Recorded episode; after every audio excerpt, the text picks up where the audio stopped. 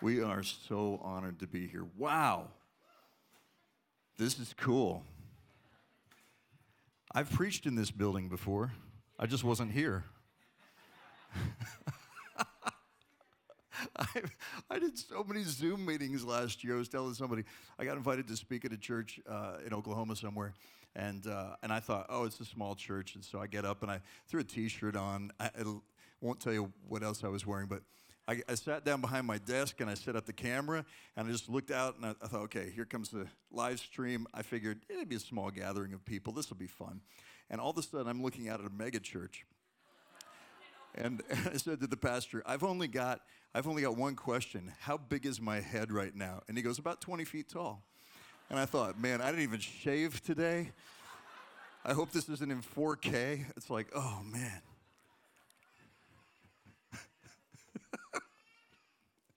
People are hungry for God, though. I mean, look at this room tonight. This is crazy. People are hungry for God. You guys are actually willing to risk life and limb to come together for the, for the Lord. I, I was just saying, you know, here, here's, here's what I want to do tonight. If you came in this room tonight and you have, you have anything physically wrong with you, usually people do this at the end, but I want to do this right from the start.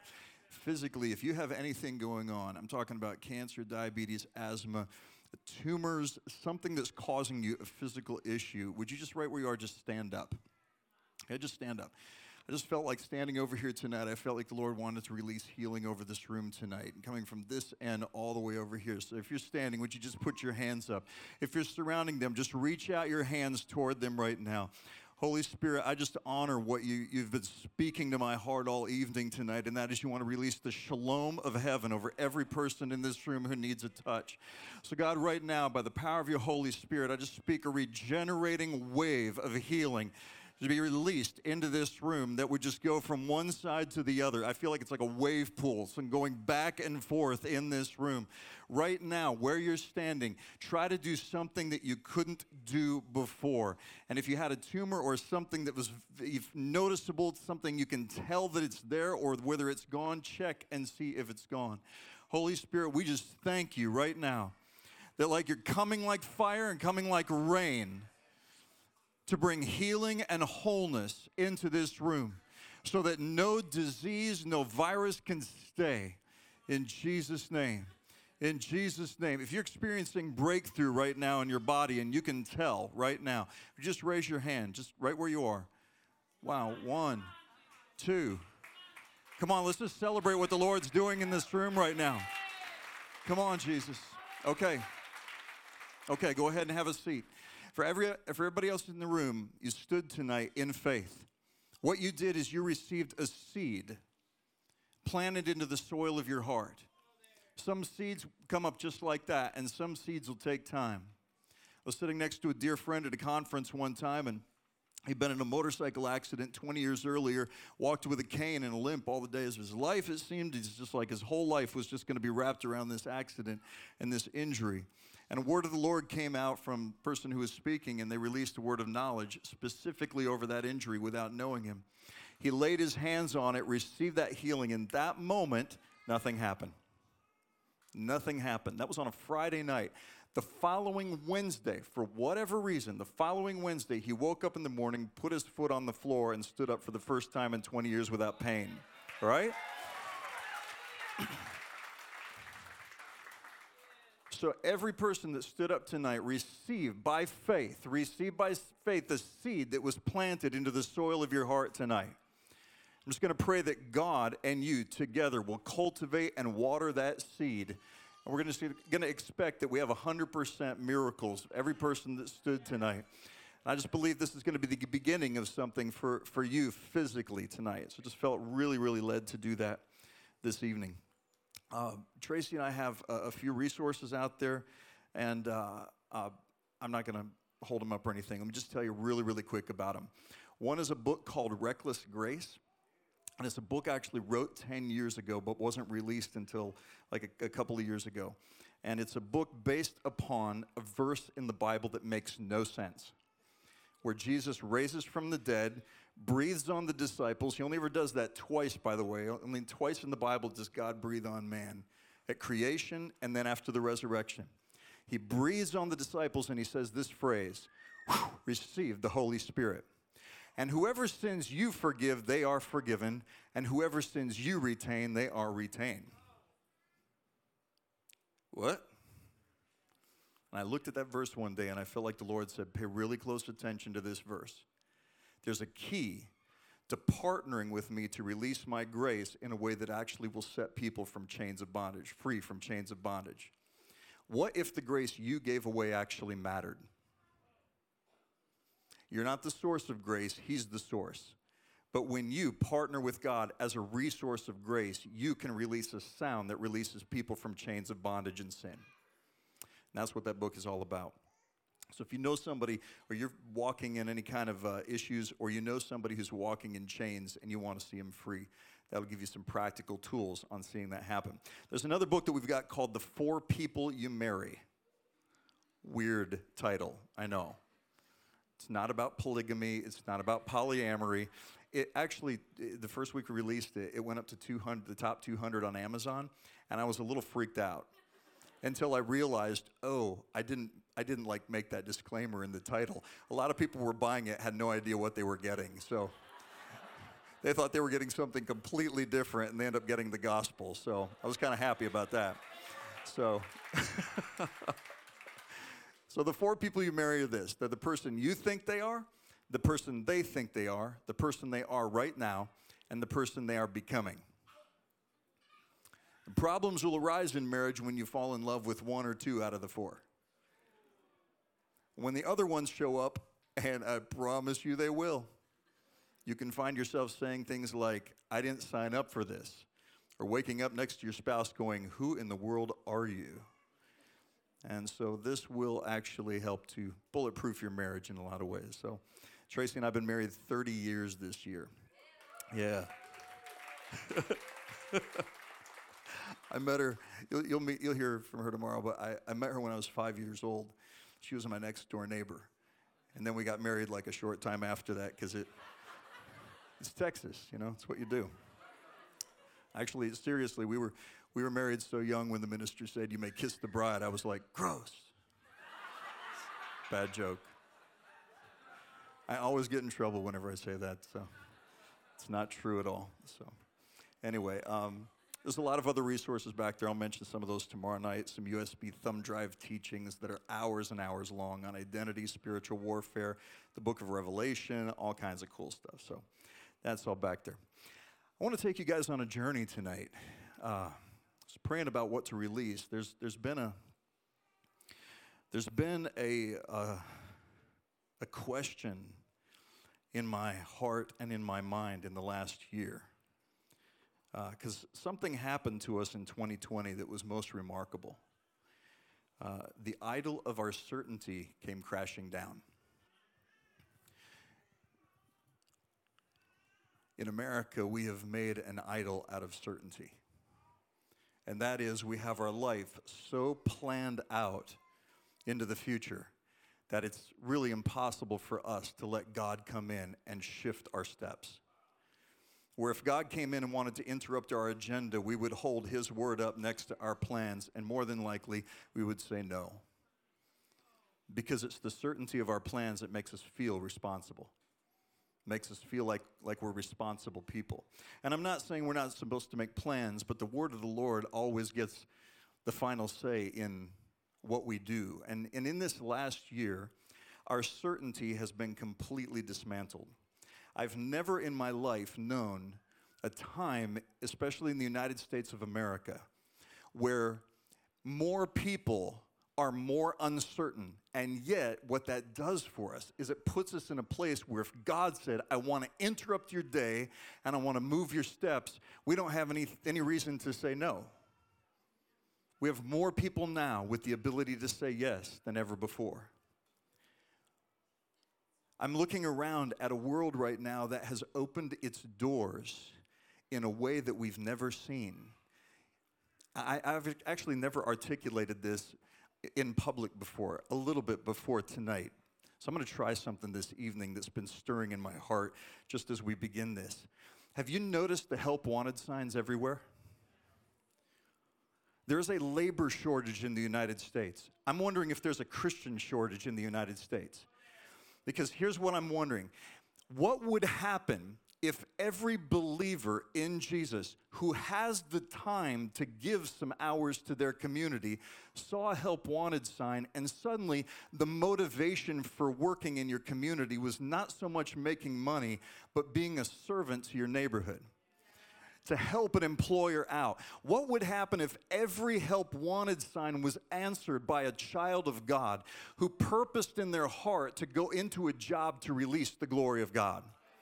To honor their employer, to work as unto the Lord, to do such an excellent job that the entire standard of the work ethic of the workforce of the United States is raised to an entirely new level, justifying the amount of money people are demanding to get paid these days. What if the body of Christ could answer the call and do that?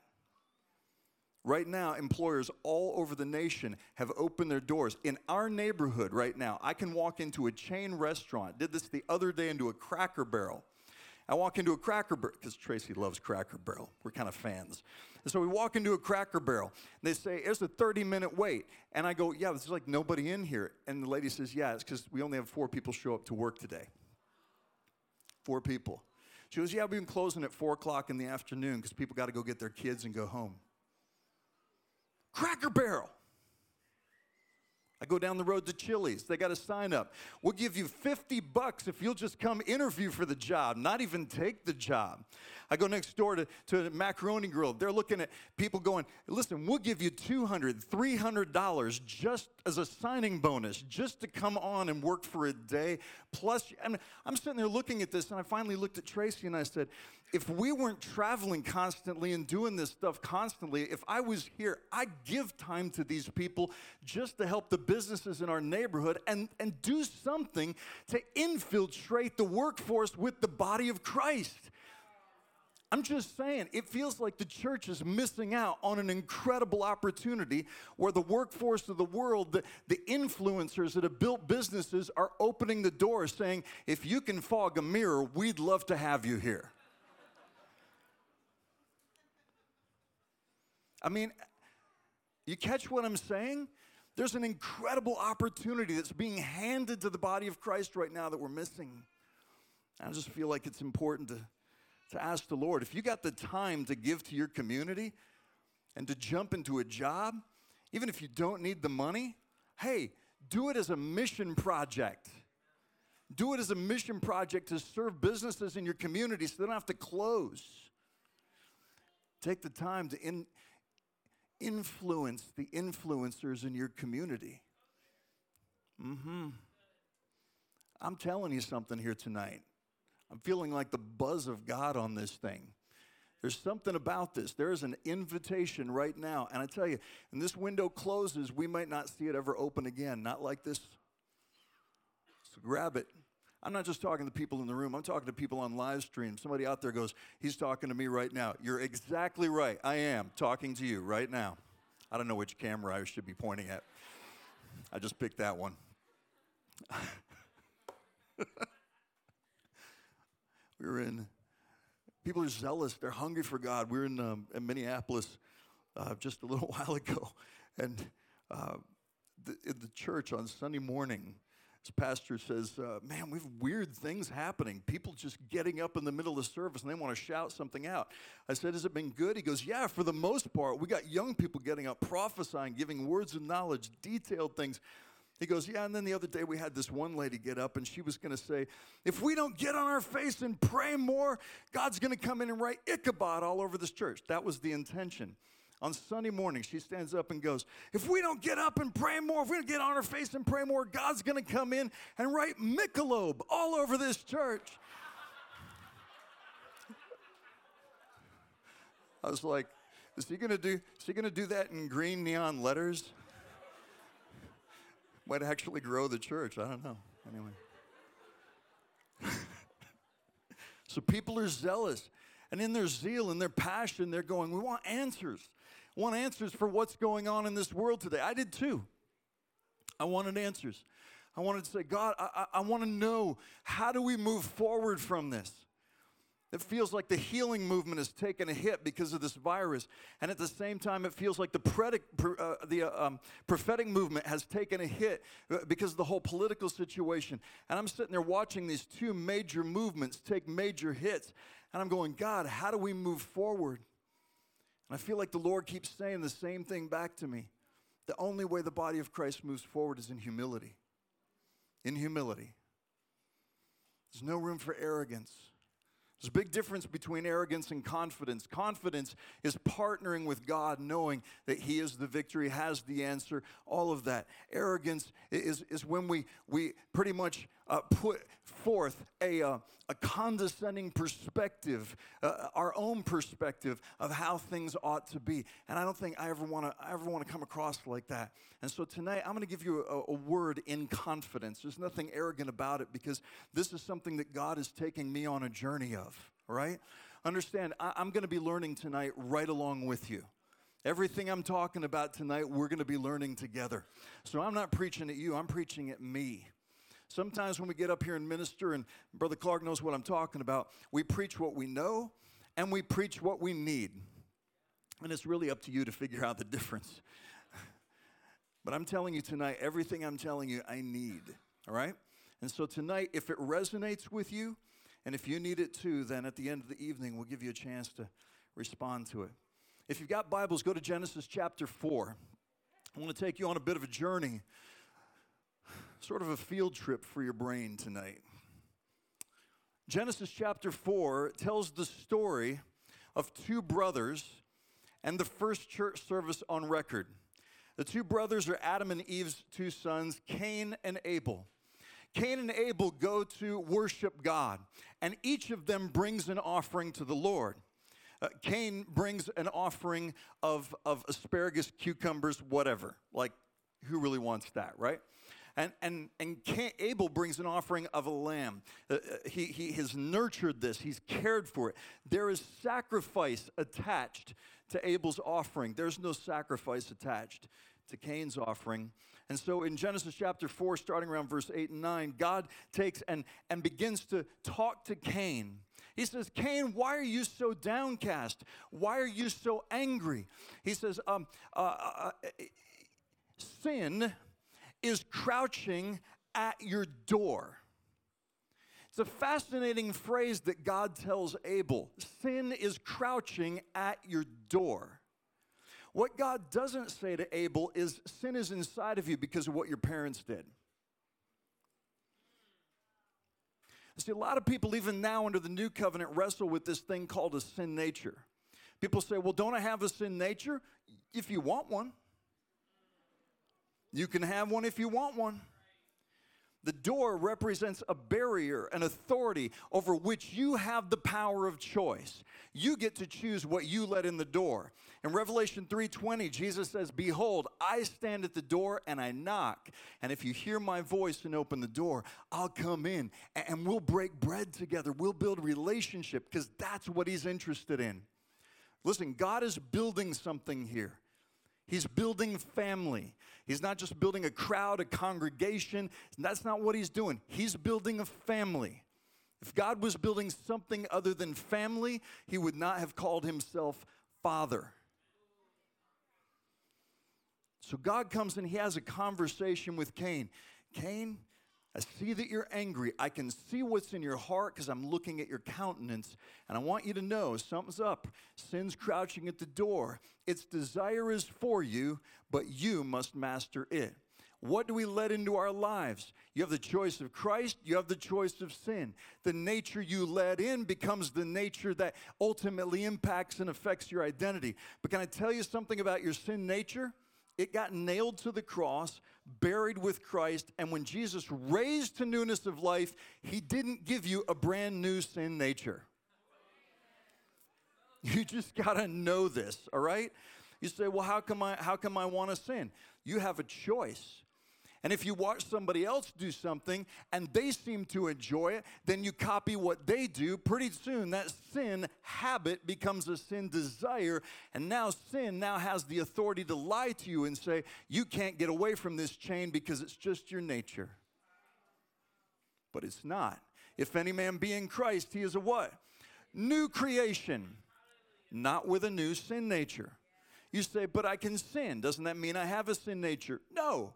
Adam and Eve could sin. Did they have sin natures? No. They were made not just good, but very good. Just because you have the ability to sin doesn't mean you have the nature to sin. You say, well, well I, I, don't know. I just feel like this has always been the way I am. Bill, I'm just a sinner saved by grace. Listen, if all you think you are is a sinner saved by grace, you'll spend your entire life just sinning by faith. What's faith? Faith is an exercise in belief. And when you believe that you are something that God says you're not, you'll return to that false belief as a reference point for how to do life. And God is severing you from that false belief. I hope tonight you begin to realize you're actually the righteousness of God in Christ. He knew you before He formed you. And what He knew, what He has always known about you, is the truth of your identity. It's who you really are. And you've got one assignment in this life, just one. That is to find out what God believes about you and agree with that. And sometimes to see who you truly are simply requires you letting go of everything that you are not. Letting go of all the lies and labels that you've ever believed about yourself. And when you begin to start doing that, you start to let those things go and you go, God, I'm just going to choose to believe what you say about me. Then soon sin begins to lose its ability to lie to you anymore. See, unless you believe what God believes about you, you'll never let the Holy Spirit convince you of your identity. You'll talk God out of who you are. But the reality is, is He's never going to change His mind about you. I just feel like this is for somebody tonight. He made up His mind about you long before you had the chance to impress Him or disappoint Him. Do you know that? And God's not looking at your behavior to try to see whether or not He's going to love you. Jesus was the lamb slain from before the foundation of the world. In other words, God didn't suddenly react to the mess we made. He created the solution before we ever created the problem. This is just the nature of what He's like. This is for somebody in the room tonight. So God comes to Cain and says, Sin is at the door, its desire is for you, but you've got to master it. Now, Cain the problem is, is that God seems to have rejected Cain's offering and accepted Abel's offering. He doesn't reject Cain. Cain's got another shot at it. He can go back and do this again because God is calling us higher. Cain just doesn't like the fact that it seems like for a moment his brother got more favor because of, of, of, this offering uh, situation. So Cain leaves the presence of the Lord or the voice of the Lord or the conversation with God to walk out into the field and have a conversation with his brother. When he gets out there, we have no idea what they said. But in the conversation, something happens and Cain kills his brother. Now God comes to, to Cain and he's going to have another conversation with him. So I want you just to see this. The very first church service ever in history on record results in 50% of the congregation murdering the other 50% of the congregation over an offering. So, so the church is off to a rocking start, right? Can only go up from here. Now God comes to Cain after he's killed his brother and he says, uh, Cain, where's your brother? I don't know. My brother's keeper? God essentially says, You know what? We're not playing this game. And he cuts straight to the chase. And this is what he says in verse 10. Look up on the screen with me. He says, What have you done? The voice of your brother's blood cries out to me from the ground. I want you to think about this phrase the voice of your brother's blood. Did you know that you have a voice in your blood? You do. See, the Bible says that life is in the blood. The Bible also says that life and death are in the power of the tongue. The Bible tells us that out of the abundance of your heart, which circulates your blood, your mouth speaks. So you can tell what's in your blood by what comes out of your mouth. You have a voice in your blood. And, and God goes on to say, The voice of your brother's blood's crying out from the ground. In the next verse, this is what he says. Look at this. He says, You are cursed from the ground, from the earth. For the earth has opened its mouth to receive the blood of your brother from your hand. So I want you to see what God does here. First thing is, God never says that he's cursing Abel or cursing Cain. God doesn't say he's doing any cursing here at all. God simply acts as a messenger to tell Cain that something has been set in motion and he's giving him the mechanics of it. Cain and Abel had a conflict. Something that Abel said had an effect on this earth. Something that Abel spoke, released from his blood, the earth responded to. Isn't that interesting? It's a fascinating thing when you stop and think about it. And so God says to Cain, Cain, essentially, you're going to walk on an earth that's mad at you all the days of your life, which is a really bad thing to say to a farmer. See, in this moment, Abel's blood releases a curse over his brother that's actually going to follow him. It's almost as if the earth is bound to obey the voice of Abel's blood. How in the world did that happen? Well, the very first, how many of you have never heard me teach anything before? Like, never. Oh, wow. Okay. All right. All right. Let me lay a foundation for you here. Let me tell you how you got here, okay? When God creates, when God creates everything, the very first thing that God does is He creates a dead environment earth, water, etc. And then He does something amazing. He speaks or releases His word into the substance of that environment that He's made. When he does that, in that environment, from within that environment comes life that's meant to live and move and have its being in that environment. So, this is the way it works. When God wants to make fish, he talks to water. He says this phrase, let the sea bring forth, and everything that's meant to live and move and have its being in that environment comes forth.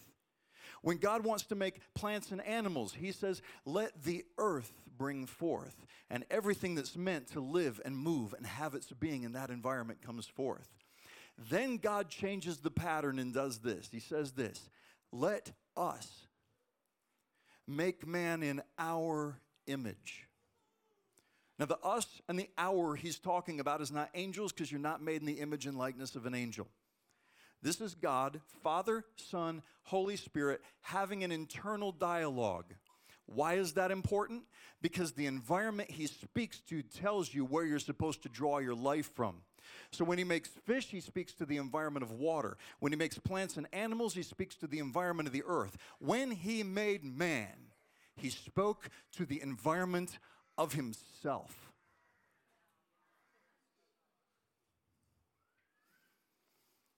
What does that tell you about where we're supposed to live and move and have our being within? You were built to be in the presence of God. God takes and scoops the mud of earth together and forms man, lifts him to his face, and the breath of God has a word. It goes like this Yahweh and the breath or the Spirit of God collides with the dirt and the dust of earth, and man breathes his very first breath in, which is the Holy Spirit, by the way. Our very first inhale is the Spirit of God Himself. And man opens his eyes. Our very first conscious experience we have as humanity is to open our eyes to behold the face of a Father who absolutely adores us. That is how you got here in a face to face encounter with God.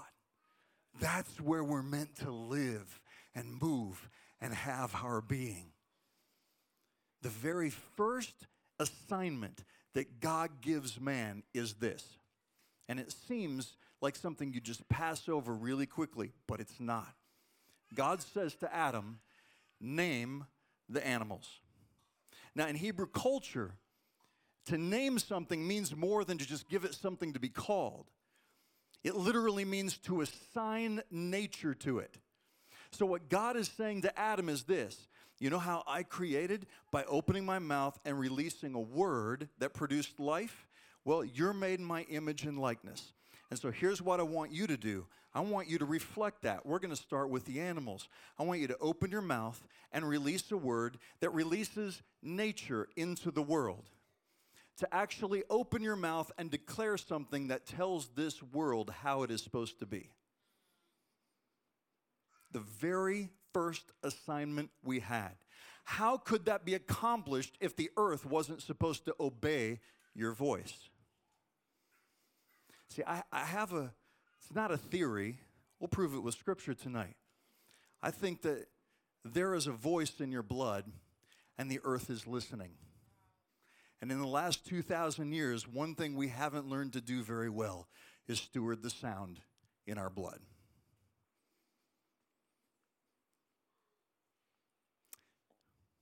If we jump forward to Romans chapter 8 and starting in verse 19, we're going to make a major leap here. In Romans chapter 8, starting in verse 19, says this Creation is longing for the revelation of the sons of God, earnestly awaiting the revelation of the children of God, sons and daughters of God. In other words, creation is waiting for us to get a clue as to who we are. God has placed literally within the environment and the atmosphere that we live in a revelation of our identity. So this earth knows who you are before you do. And it's listening for those who release the sound of heaven from their blood. In other words, you've let heaven so deeply into you, you've let the Holy Spirit, the breath of the Spirit, so deeply into you that it's now saturated your blood. And as you open your mouth, you can't help but release words of, as Jesus said, spirit and life. That's exactly what he did. He said, My words to you are spirit and life. And 1 John 4 17 says, As he is, so are we in this world. So he defines our identity, his divinity defines our humanity. And creation is literally waiting for us to get a clue. Why? Well, the next verse tells us. verse 20, look at this. It says, Creation this world was subjected to futility. Now, what was the futility? It's as if God looked at the earth and said, You're going to have to obey these folks made in my image and likeness. And the earth is like, You know that's going to go wrong, right? That's the futility of it. Like, this may be good for a while, but you know that the potential for that to go wrong is really huge.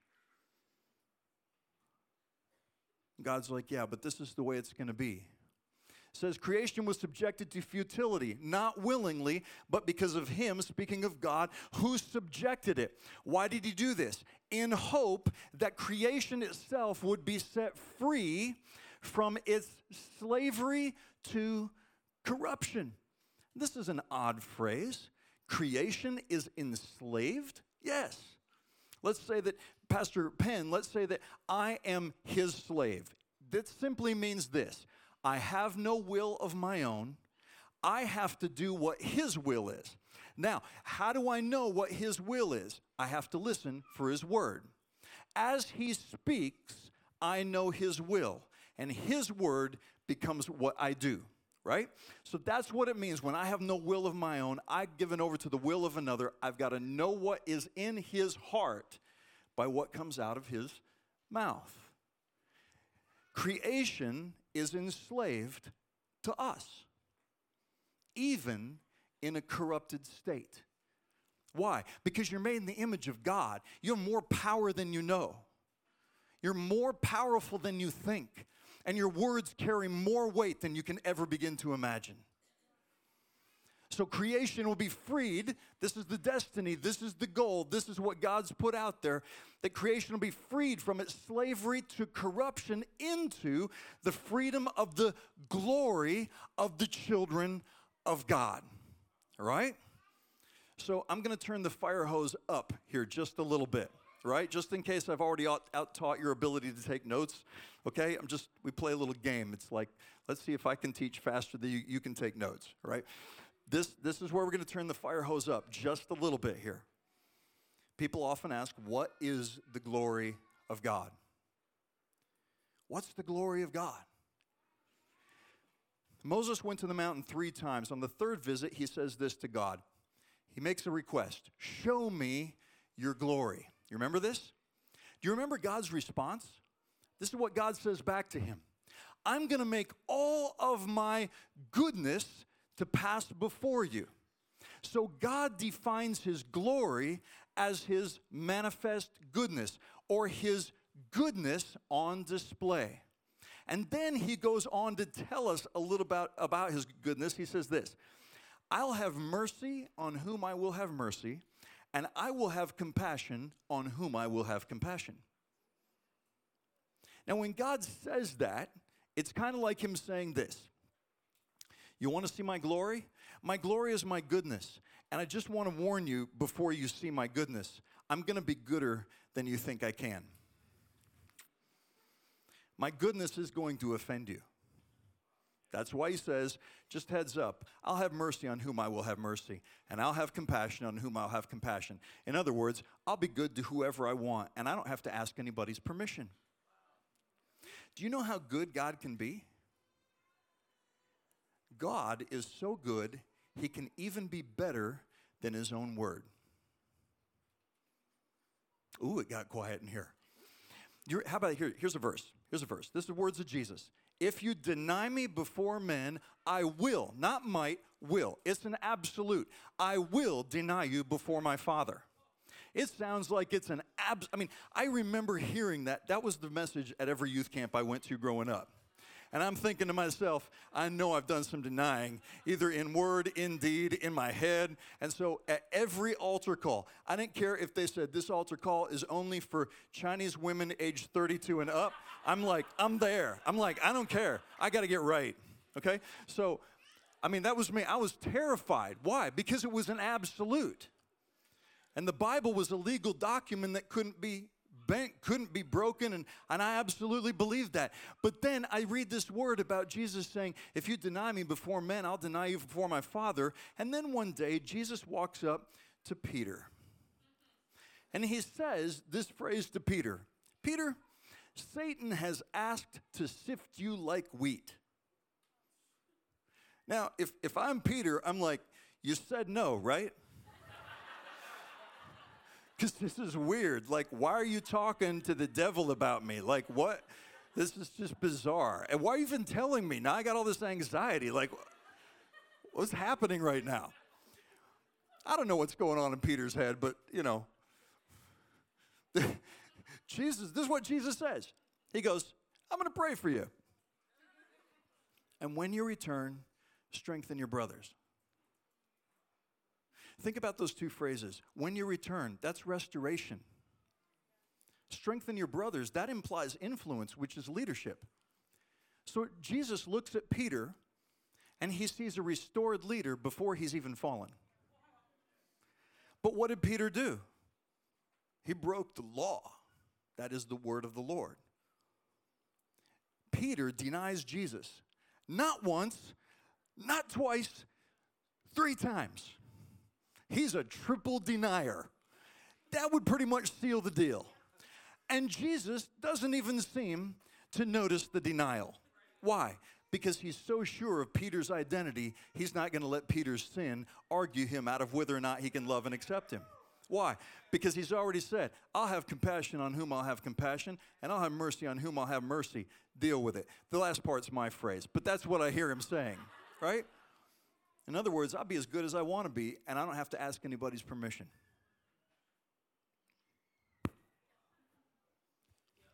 That ought to give all of us just a little bit of room to breathe, right? Which is like, wow, how good can he be?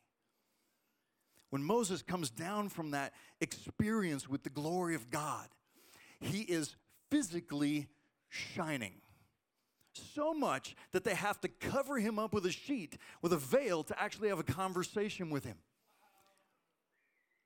What does the glory of God, an experience of a revelation of the goodness of God, do to a guy under the old covenant?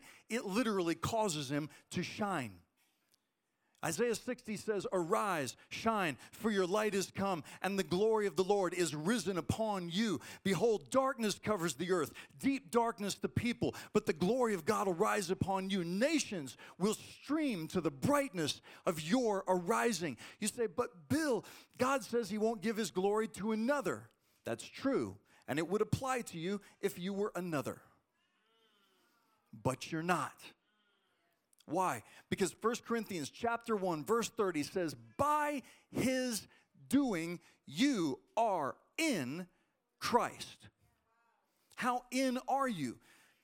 John 14, 20, the most mind melting scripture I think in the entire Bible. It just, it intoxicates me with goodness every time I think about it, every time I read it. That's why I have t shirts with it. I'm just like, I'm undone by this verse, and I feel like I will be for all eternity. And this is Jesus. He says this In that day you will know I am in the Father, and you are in me, and I am in you. No distance, no separation between us and God. That's how he sees you.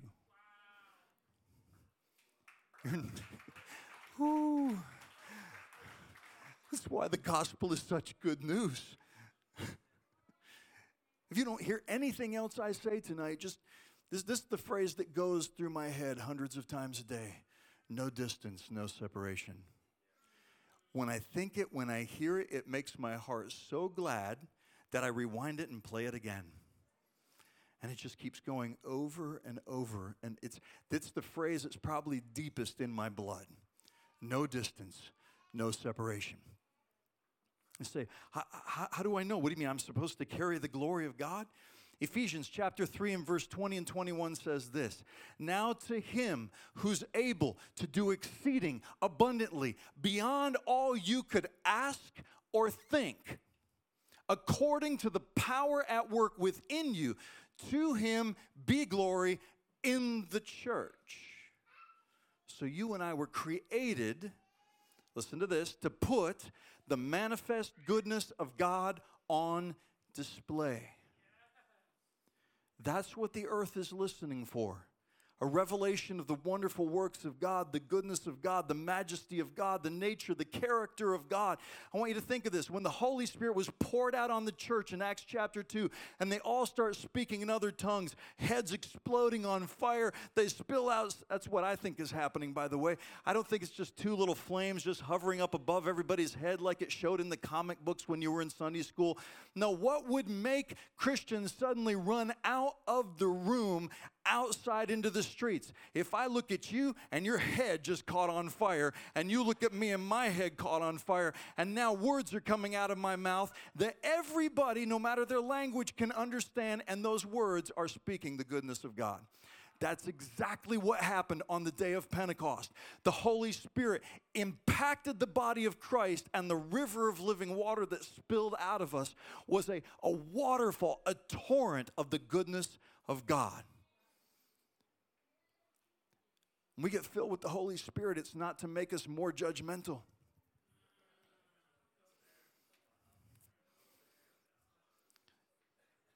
It's meant to unlock a reservoir of eternal goodness inside of you that spills out from your blood and rocks this planet.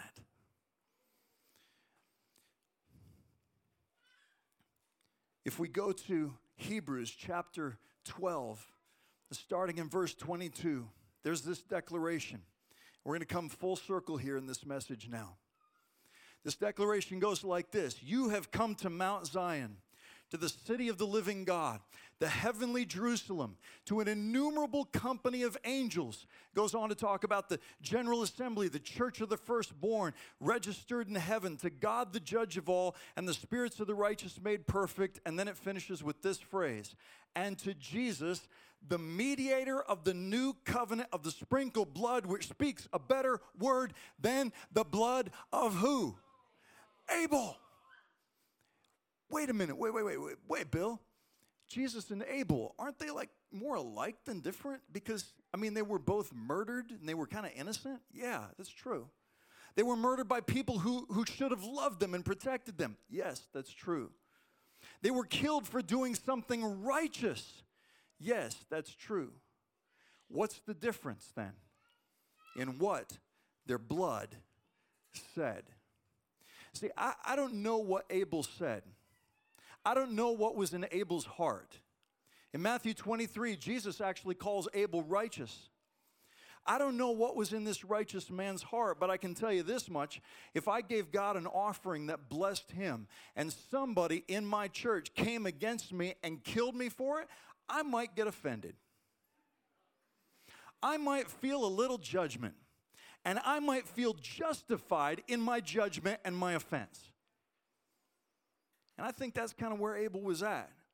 I think he felt justified in his judgment and in his offense. I don't know what he said, but I can see how the earth responded because the earth reflected what was in Abel's heart by releasing a curse over the guilty man that followed him all the days of his life. Jesus, how do we know what was in his blood? He's hanging on the cross. He's literally bleeding out, being murdered by his own creation. And this is what he says from his blood. He looks at the people responsible for him dying and he says this phrase Father, forgive them. They don't even know what they're doing. The final act of grace from Jesus on the cross is to forgive our ignorance. Forgive our ignorance. Forgive them. They don't even know what they're doing. And, and this is not, this is not a, a heartfelt, loving son appealing to a reluctant father to forgive an unforgivable humanity in their darkest moment. This is Jesus who said, I only say what I hear the Father say. So when he said, Father, forgive them, they don't know what they were doing. He's telling us at your darkest moment, at your moment of, of most confusing, sinful evil, his initiation is grace. His release over you is grace. Do you understand? His grace can clean you up faster than you can mess yourself up. His grace is faster, bigger, and stronger, and more powerful than your sin, and it always will be. That's why while we were yet sinners, Christ died for us. He didn't wait until you got your act together. Second Corinthians 5 tells us this God was in Christ, reconciling or making at one the world to himself. And this is how he did it by not counting your transgressions or your sin against you. It's not that God looked around and said, Let me find some people that aren't sinning and reconcile them. Let me find the good ones and reconcile them. Now, this is the way God did it. He looked at a world that was filled with sin and said, You know, here's the goodness we're going to put on display. What if we just don't allow their sin to be put in their account? So when you check your sin balance in your eternal account because of what Christ has done, you surrender your life to Christ and his blood has cleansed you from all sin. You know what? Your account balance is zero. The, the same as Jesus.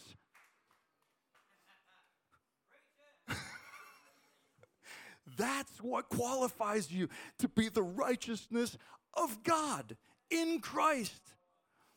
This is how good God wanted to be to you. In Christ, in Jesus, he comes down to the edge of the Jordan River, and John the Baptist, who's been baptizing people looking for the Messiah. By the way, baptism, John invents this. Can't find it anywhere before this. He just basically says, you know, we're going to find the Messiah one way. I'm just going to dunk these people one at a time. Boom, boom. Nope, not you. Moving on. He just keeps doing this. Eventually, he's going to provoke Jesus to show up. He knows who Jesus is. Here comes Jesus down to the Jordan, finally shows up. And John looks at him, and these words spill out of John's mouth Behold, the Lamb of God, who takes away the sin of the world. Now, we've heard that phrase so much, we don't maybe fully understand how crazy that is, how offensive that is. Let me break it down. John looks at Jesus, and I wonder if John himself maybe had no clue as to what just spilled out of his mouth. Behold, look, the lamb. First thing he says is lamb. Lamb would, would mean sacrifice. Well, who sacrifices? Sinners sacrifice. Why? To deal with their sin. Behold, the sacrificial lamb of God. God's not a sinner, he doesn't need to sacrifice anything. But it's even more offensive than that because the person that's coming down here, this is a human being. If God was going to do a sacrifice for sin, he most certainly wouldn't make it a human sacrifice unless he determined in his heart to be so good to humanity that he decided to sacrifice himself. You say, but I thought it was his son. Colossians chapter 2, verse 9 and 10 says this that the Godhead, Father, Son, and Holy Spirit, dwelt in Christ in a body. That's why uh, uh, Second Corinthians 5 says God was literally in Christ reconciling the world to himself. In other words, hanging on the cross there, that was Father, Son, Holy Spirit fully united in your reconciliation, becoming himself the sacrifice for your sin. Not just for your sin, but to shut down every religious work that you would ever do to try to somehow get closer to a God who is determined to make you his home. You're not just the home of God, you're the temple of God. In other words, because of Christ in you, the hope of glory, your identity is literally a living, breathing, heart beating place of worship to God. You are meant to carry, to release the goodness of the glory of God into a world that's so confused about what He's like. This is the mandate right now in my life as we're coming out of this COVID thing. I'm sitting there going, God, what do we do? How do we move forward? And I feel like God is saying, steward the sound in your blood. Because Abel, when he dies, whatever his blood said released a generational curse into the earth that the earth responded to.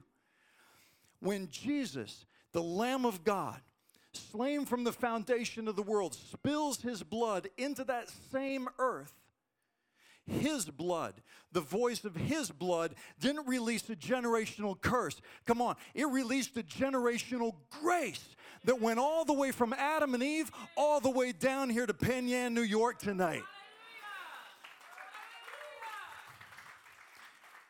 Listen, if the blood of a goat under an old covenant system could cover the sins of a nation for an entire year, what do you think the blood of the Lamb of God actually did? You might be more forgiven than you thought. You might be more saved than you could ever wrap your mind around.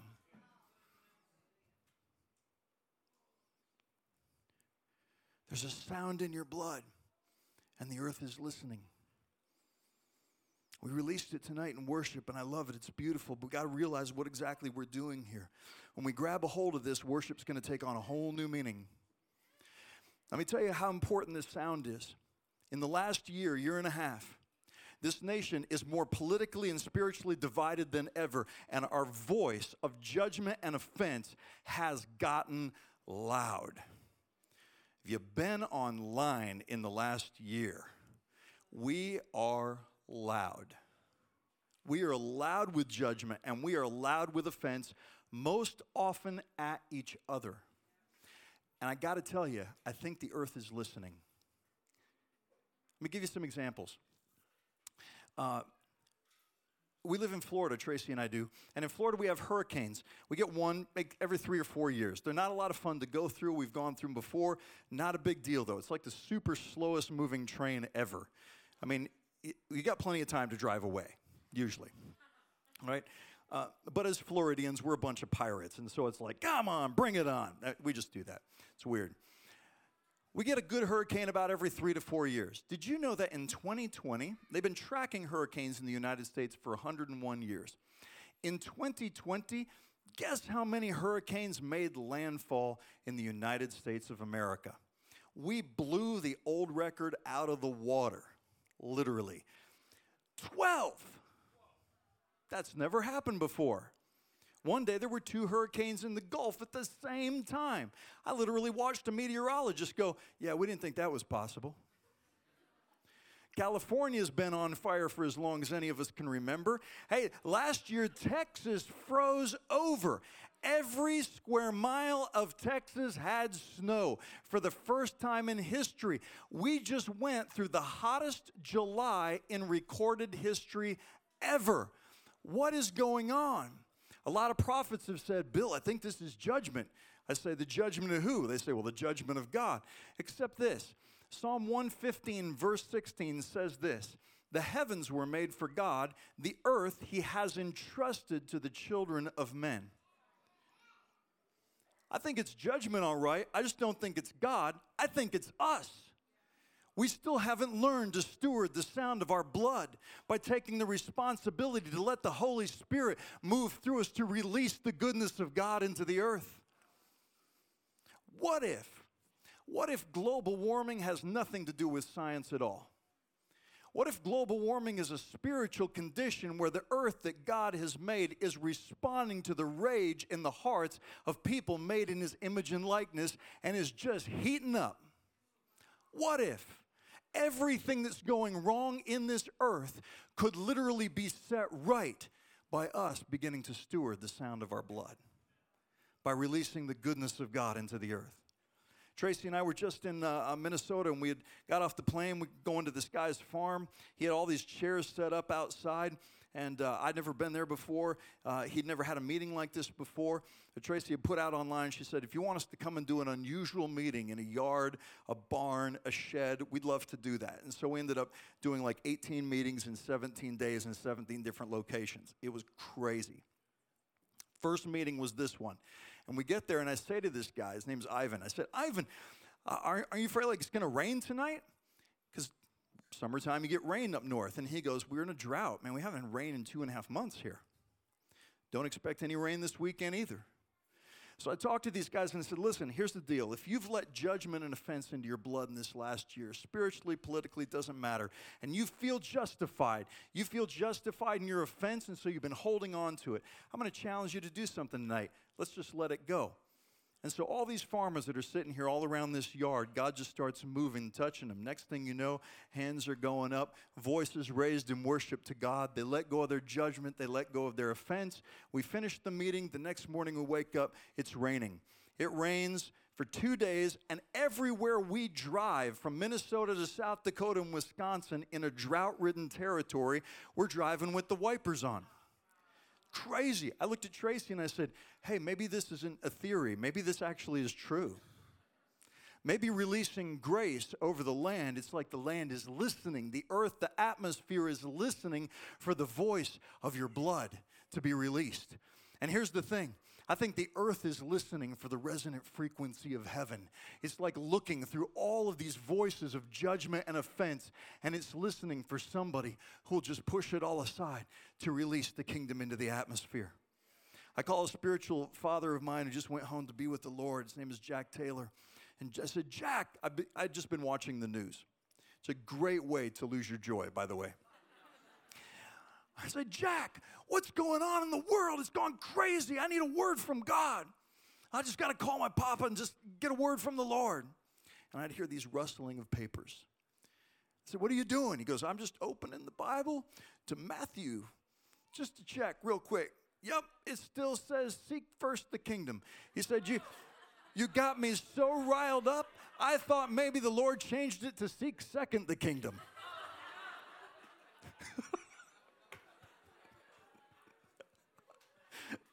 I said, Jack, I don't want to put my head in the sand. I don't want to be ignorant of what's going on in the world. He said, Bill, it says this seek first the kingdom of God and his righteousness. And all these things. In other words, everything that you feel like needs to be dealt with will get dealt with.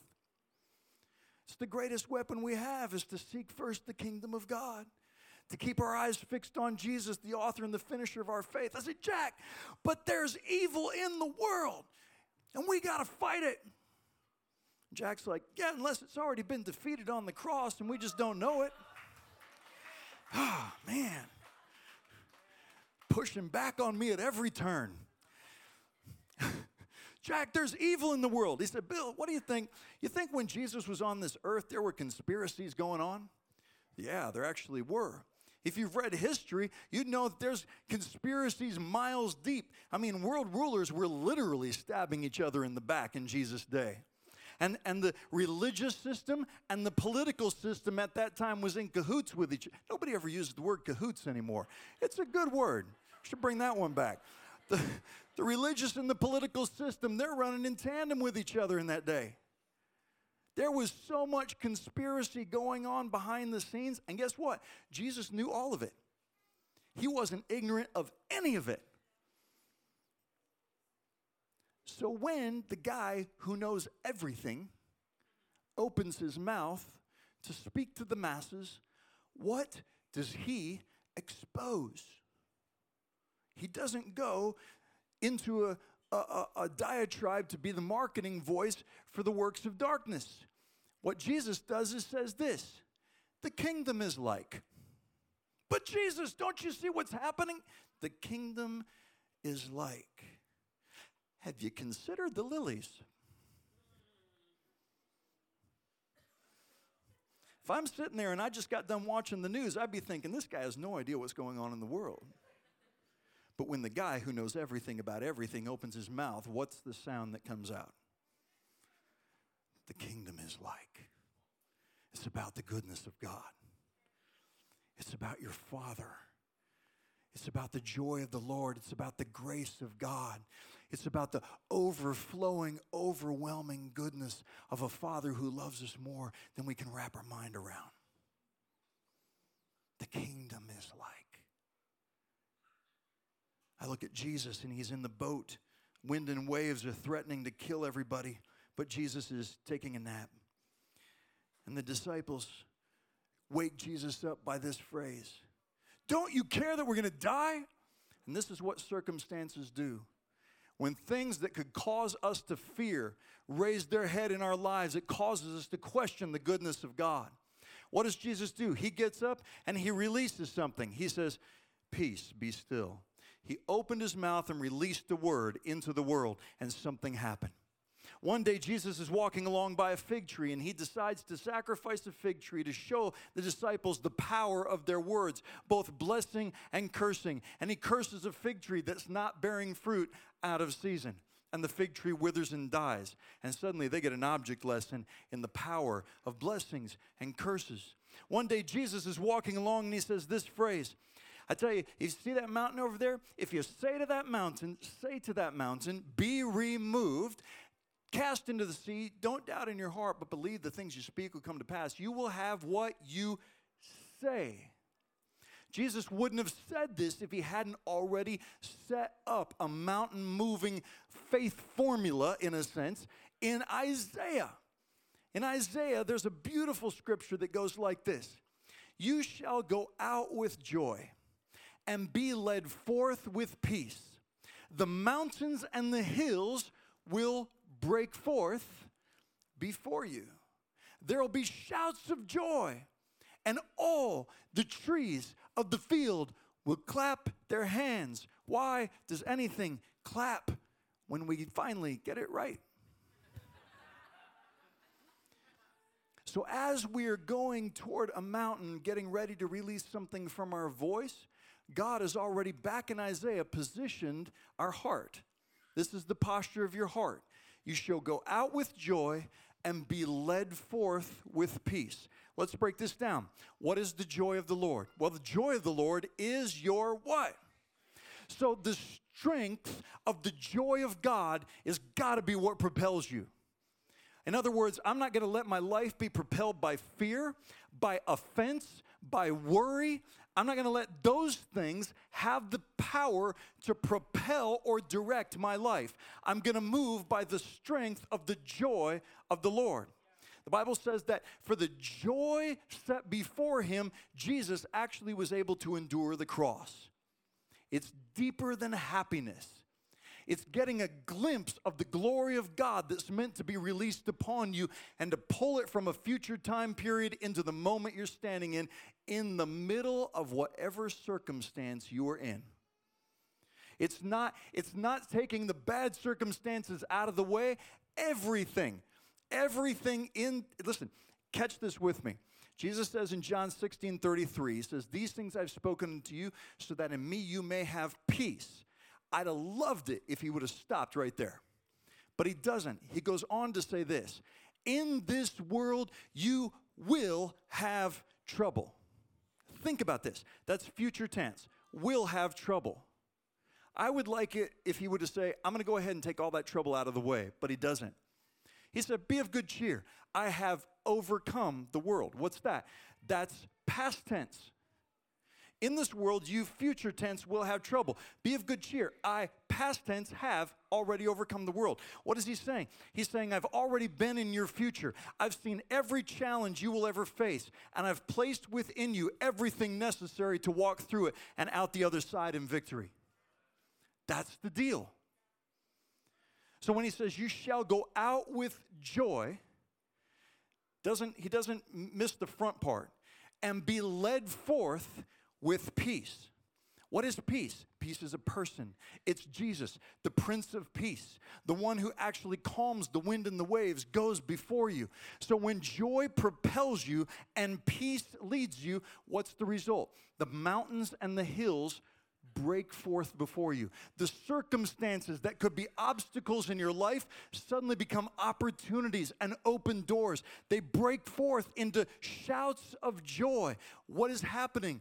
The joy that propelled you, the earth starts reflecting. I'm in uh, Walmart one day in Maui. I used to live in Hawaii, and I'm standing there, and I was um, just just minding my own business, hanging out, and suddenly I'm thinking about the joy of the Lord. And I'm pondering this thing of in the presence of the Lord is fullness of joy. And I thought to myself, have I ever experienced fullness of joy? I've had moments, but what about fullness? Fullness being so overflowing that there's no room for anything else left. And I'm thinking about this. And I'm just, people are just in front of me hanging out. They're talking and, they're taking their time. And the lady that's standing in front of me in line, she goes like this. I thought, that's interesting. Hmm. I'm not saying a word. I'm just thinking, thank you, thank you, Lord, for your joy. Thank you for the gift of your joy being poured out upon us. And all of a sudden, she just starts laughing, like belly laughing. And now she's doubled over laughing. And she turns around, looks at me, goes, I am sorry. I have no idea what's so funny. I don't know what's going on right now. I don't even know this person. And suddenly, I feel the Holy Spirit. I'm not even laughing, I'm just staring at her. I feel the Holy Spirit say to me, pay attention. Because you're made in my image and likeness, and what you meditate on, others will manifest around you. So when I see this world going crazy, I can tell what we're meditating on. The body of Christ in the last year has let judgment and offense into our heart. And I think we need a fresh divine blood transfusion to set the sound of heaven back in our blood again. To let go of offense and judgment, whether it feels justified or not. And to say, God, fill us with your sound again. And this is the sense that I'm getting tonight. I've just been feeling this all day. I've preached this message a time or two in the last few months, just talking more and more about the sound in your blood. But this is a part I've actually never gone into until just recently. When the Holy Spirit comes upon the church, one of the things He did is He gave them a sound. He gave them wind, and He gave them fire, and He gave them a sound.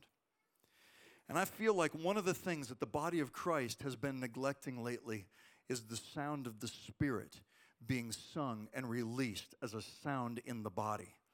It's almost like I go to churches these days and it, I, can, I can tell they're spirit filled because their mission statement says so.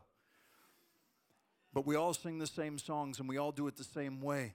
But you know one thing I don't hear a whole lot of these days? A fresh outpouring of tongues in the body of Christ. A fresh outpouring of the gift of tongues. Actually, I feel like tonight maybe God wants to give some of you new tongues and wants to reawaken that gift of tongues in you. I've taken the just driving down the road and just start speaking, praying, singing in tongues. You know, the funny thing that happens is the atmosphere in my car changes.